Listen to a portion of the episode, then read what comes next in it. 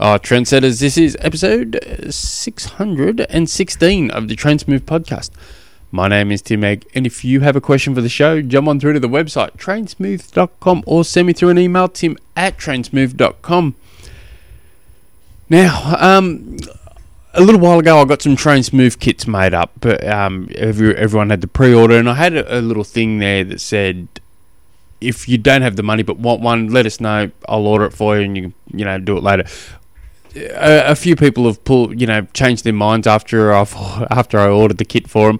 So I have, I've, I've got rid of everything except for two large tri kits. Um, they, just blew my mind how spectacular these kits are. Um, so I've got two. They're size large. They're $150 Australian, which for the people in um, for those awesome listeners in the US, I think that's something on the lines of like 106, 108 bucks or something like that, plus postage. Trainsmooth.com. Click on shop there. Have a little look at the size charts. If that's what you want, send me an email. Uh, Tim at trainsmooth.com. But yeah, there's two. I I've had them sitting there for um, a month now or so, and I keep looking at them thinking I should try and sell those, but uh, I'm, I'm, I'm a bit hopeless. Anyway, today's question. Let me bring it up.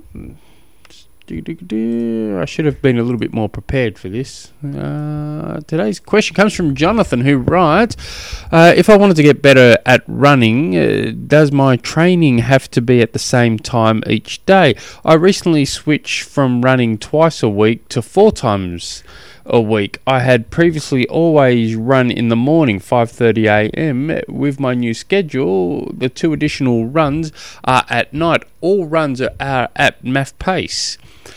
Uh, the night runs are two minutes per mile faster, and and my heart rate is on average six beats less than the morning. I am getting, uh, am I getting the benefits from running in the morning if the body is responding so differently? So a few things. Um, you said you're running at MAF pace. Uh, generally, um, I'll, I'll break through everything here we, uh, I'm a big, big fan of uh, MAF training, uh, maximum aerobic function uh, training. It's all heart rate based. It's it's re- magnificent tra- tra- type of um, training. When we talk about MAF pace, we're using that generally as markers for tests we've done. So you'll go off do um, a, a, a MAF test, and then we just note the pace, and then we hope to get faster at that same heart rate. So th- that's the goal. So we don't really train to MAF pace; we train to MAF heart rate.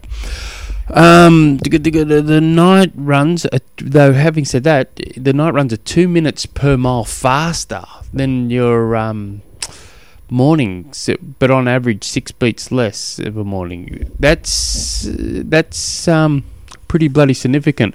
So there, are, there's been a few, there's been a number of studies that showed that um, the optimal training time is of an afternoon um, for your general person. I'm not, I can't, I, I can't remember for the life of me. Um, I can probably guess and make crap up um, why, but it, there was a, a, number of studies that the optimal time is training of an afternoon. Um, th- there's a, f- a few things that could pl- come into to play. I know. I know for um, myself, for instance, I just can. I'll go for a bike ride. I go for a run. I can't produce power whatsoever if it's cu- if it's a cold morning. Um, I, I, could I could feel like I'm riding tempo, and my power's that of a recovery spin. Um, but but but perceived efforts is significantly higher. Um, so you, you've there's different responders for, for different things, but I also wonder if it's a nutritional thing too. I wonder if you're getting um, you know more carbs in of a morning and uh, sorry of an afternoon, and you you're kind of firing, and of a morning they're more fasted. I'm guessing um, it it I would expect there to be a difference. But not two minutes per mile difference. So the, the truth of the is the truth of the answer is I really don't know the answer.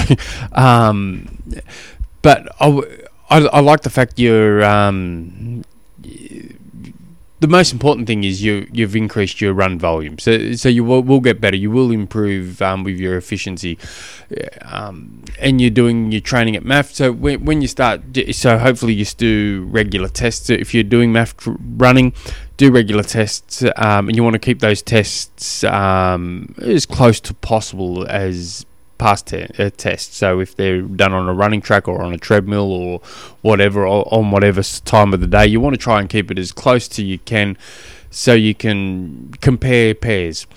And then when you start um, seeing it, you know, not just not when you, when the improvements stop. Now you have to start changing um, the stress level. So you either need to increase your volume, or you need to um, add some intensities.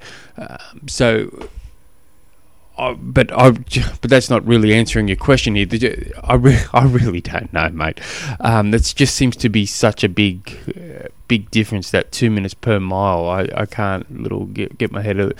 if you if you sit, we're saying like one minute a mile, I think, oh yeah, yeah, yeah, that, that that might that might be you know all right. But when we're talking two two minutes a mile and your heart rate six beats less, that's that's pretty damn significant. I, I wonder how, what the temperature differences are if if it's uh, super you know super cold of a morning and and um, quite quite nice of an evening at night when you're running it. So yeah, there's a, there's a little little bit of homework, but the truth of the matter is you're you're still getting um, some good aerobic conditioning work done through there. So you you just keep keep doing it. And the thing is, we can say, oh, the optimal time to be training is of an afternoon. The, but the truth of the matter is, the optimal training time is your available training time. So if your available training times two is two runs of a morning, two at night, well then you know you're as sound as a pound. You just need to keep t- ticking away on there. I would say, looking at that, I would probably I probably would just be using your morning runs for aerobic work and not putting some hard intensity into those. And I'd be probably when it comes time to add intensity, I'd be probably pointing that towards your afternoon sessions, but I'd be keeping it still pretty pretty controlled. Um, so because you're naturally running faster of an afternoon, but I would keep very close logs down on every session. Um, if you if you're not already, I'd be and, not, and, I'm not talking about Strava. I'm actually talking about a proper training log. So if you haven't got one, sign up to Final Surge. There's free accounts there. Um, today's plan, uh, you need a premium account. You can get the free account, but you want to analyze it. Go go Final Surge. It's it's free for the athletes and you can um, start and start making notes. Um, what did you have before it? You know, how did you feel? Um, and and then see if there's a pattern there, and you can. Um, there'd have there'd have to be something there. Um, log the temperature and and stuff, and you're gonna have to report back to me because I'm wildly interested now. Uh, if you guys have any other questions you, you want me to um and ah about, and hopefully, you know, avoid like the plague, like on this one, send your questions through to tim at trainsmooth.com. Until next episode, hooroo.